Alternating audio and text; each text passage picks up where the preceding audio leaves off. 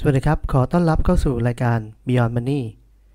วันนี้ผมจะมารีวิวหุ้นคาราบาวกรุ๊ปหรือ CBG เครื่องดื่มชูกำลังระดับโลก ติดตามกันได้นะครับ วันนี้ผมจะเล่าให้ฟังอยู่ 3 ส่วน ส่วนแรกจะเป็น ส่วนที่บอกว่าธุรกิจ CBG ทำอะไรบ้าง ส่วนที่ 2 ผมจะมาวิเคราะห์งบการเงิน X-ray กันเลยนะครับ ว่าเป็นยังไงบ้าง กับส่วนที่ 3 เราลองมาดูกันว่าอนาคตของบริษัท น่าลงทุนไหม ติดตามกันได้ครับ CPG ขายทั้งเครื่องดื่มชูกำลัง เครื่องดื่มเกลือแร่ยี่ห้อคาราบาวสปอตและล่าสุดที่ออกทั้งกาแฟและน้ำดื่มออกมา นอกจากนี้บริษัทยังทำลักษณะธุรกิจครบวงจร โดยเป็นเจ้าของโรงงานผลิตขวดแก้วเอง และร่วมทุนกับบริษัท อื่นทำกระป๋องอลูมิเนียมขึ้นมา นอกจากนี้ยังทำการตลาดและกระจายสินค้าเองด้วยบริษัทในเครือที่ชื่อว่า ตะวันแดง DCM โดยช่องทางในการกระจายสินค้า กระจายไปทั้งร้านค้าดั้งเดิม กระจายผ่านตัวแทนที่มีเอเจนต์ควบคุม 180,000 ล้านทั่วประเทศไทย กระจายผ่าน Modern Trade เช่น Big C Lotus และแม้กระทั่ง 7-Eleven และสุดท้ายก็คือ กระจายสินค้าผ่านทาง Cash Van ก็คือผ่านทางสาวคาราบาวแดง นอกจากนี้บริษัทยังร่วมทุนกับ partner จากสิงคโปร์ที่ชื่อว่า ICSG ตั้งบริษัทอินเตอร์คาราบาวขึ้นมา โดยใช้ชื่อย่อว่า ICUK โดยเน้นทำตลาดสินค้าเพื่อขายในประเทศอังกฤษ และประเทศอื่น ๆ ที่นอกเอเชีย กลยุทธ์ของบริษัท ทำทั้งการตลาด above the line และ below the line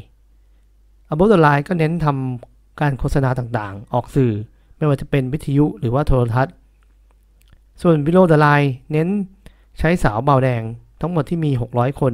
ในการกระจายพื้นที่ลงพื้นที่เพื่อโปรโมทสินค้าของตัวเอง ปัจจุบันการแข่งขันมีความรุนแรงมาก กระบาวแดงมีสัดส่วนเป็นอันดับที่ 2 ในประเทศไทยที่ 22.6%ก็คือตามหลังอันดับ 1 M150 ของโอสถสภาอยู่ มูลค่าตลาดรวมของเครื่องดื่มชูกำลังในประเทศไทยอยู่ที่ 35,000 ล้านบาท ส่วนที่ 2 อยากจะมาดูที่งบการเงินของ CBG งบการเงินยอดขายปีที่แล้วโตเพียงแค่ 3.5%ทำยอดขายได้ 14,000 933 ล้านบาท อันที่จริงยอดขายในประเทศปรับตัวลดลง 4%แต่ได้ยอดขายต่างประเทศเติบโตสูงขึ้น 9%โดยเฉพาะที่ประเทศในแถบอินโดไชน่า โดยยอดขายที่จีนทำได้ 494 ล้าน และที่อังกฤษทำได้เพียง 30 ล้านบาท ขณะที่ในอินโดไชน่าทำได้ถึง 590 ล้าน และประเทศเอเชีย โดยเฉพาะเอเชียใต้ ทำได้ถึง 633 ล้านบาท ปีที่แล้วบริษัทมีงบที่ออกมาค่อนข้างโตอย่างน่าประทับใจ แต่หลักๆมาจากการลดค่าใช้จ่าย โดยค่าใช้จ่ายที่ลดลงเยอะๆก็คือต้นทุนของการผลิต โดยเฉพาะ ต้นทุนของกระป๋องที่ลดลงไป แถมยังได้การลดค่าใช้จ่ายทางด้านการตลาดจากประเทศอังกฤษก็คือ สปอนเซอร์จาก principal partner ไปเป็น global ก็คือทำให้จ่ายเงินให้เชลซีน้อยลงครึ่งหนึ่ง และลดค่าใช้จ่ายในการทำการตลาดผ่านทาง ICUK อีกถึง 422 ล้านบาท จึงเป็นผลทำให้ปีที่แล้วกำไรสุทธิทำได้ 1,508 ล้านบาท โดยปรับตัวสูงขึ้นถึง 157%เมื่อเทียบกับปี 2561 มาดูกันที่งบการเงินนะครับ ดูว่าเป็นยังไงบ้าง ปัจจุบันบริษัทมีเงินสดบวกด้วยสินทรัพย์คล่องตัวอยู่ทั้งหมด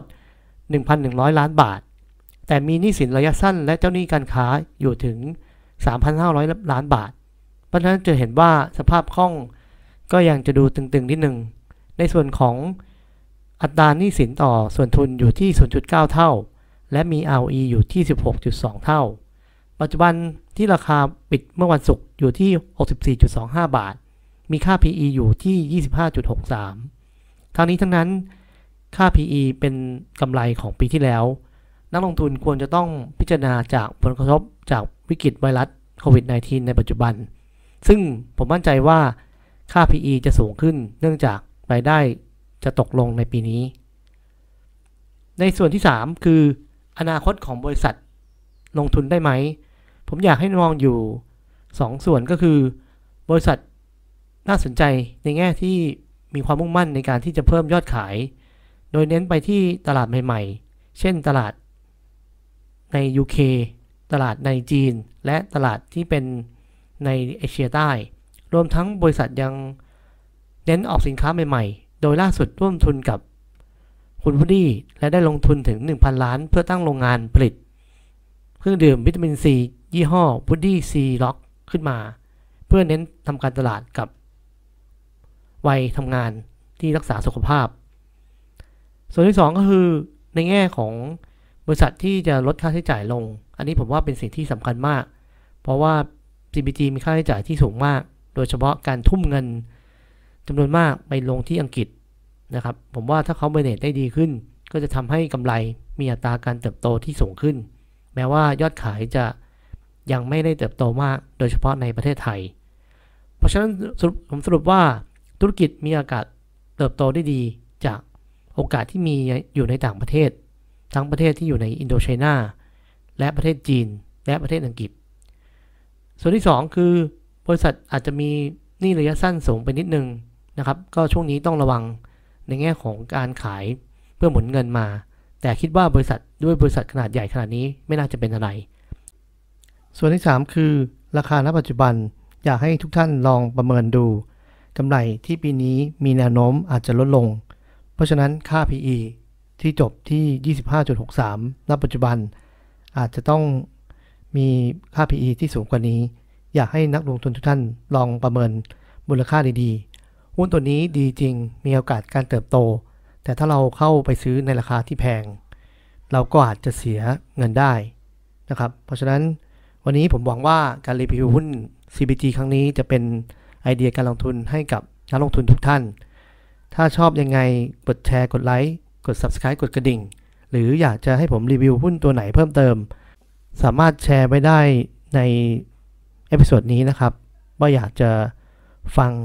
รีวิวหุ้นตัวอื่นๆด้วย วันนี้ขอบคุณมากครับ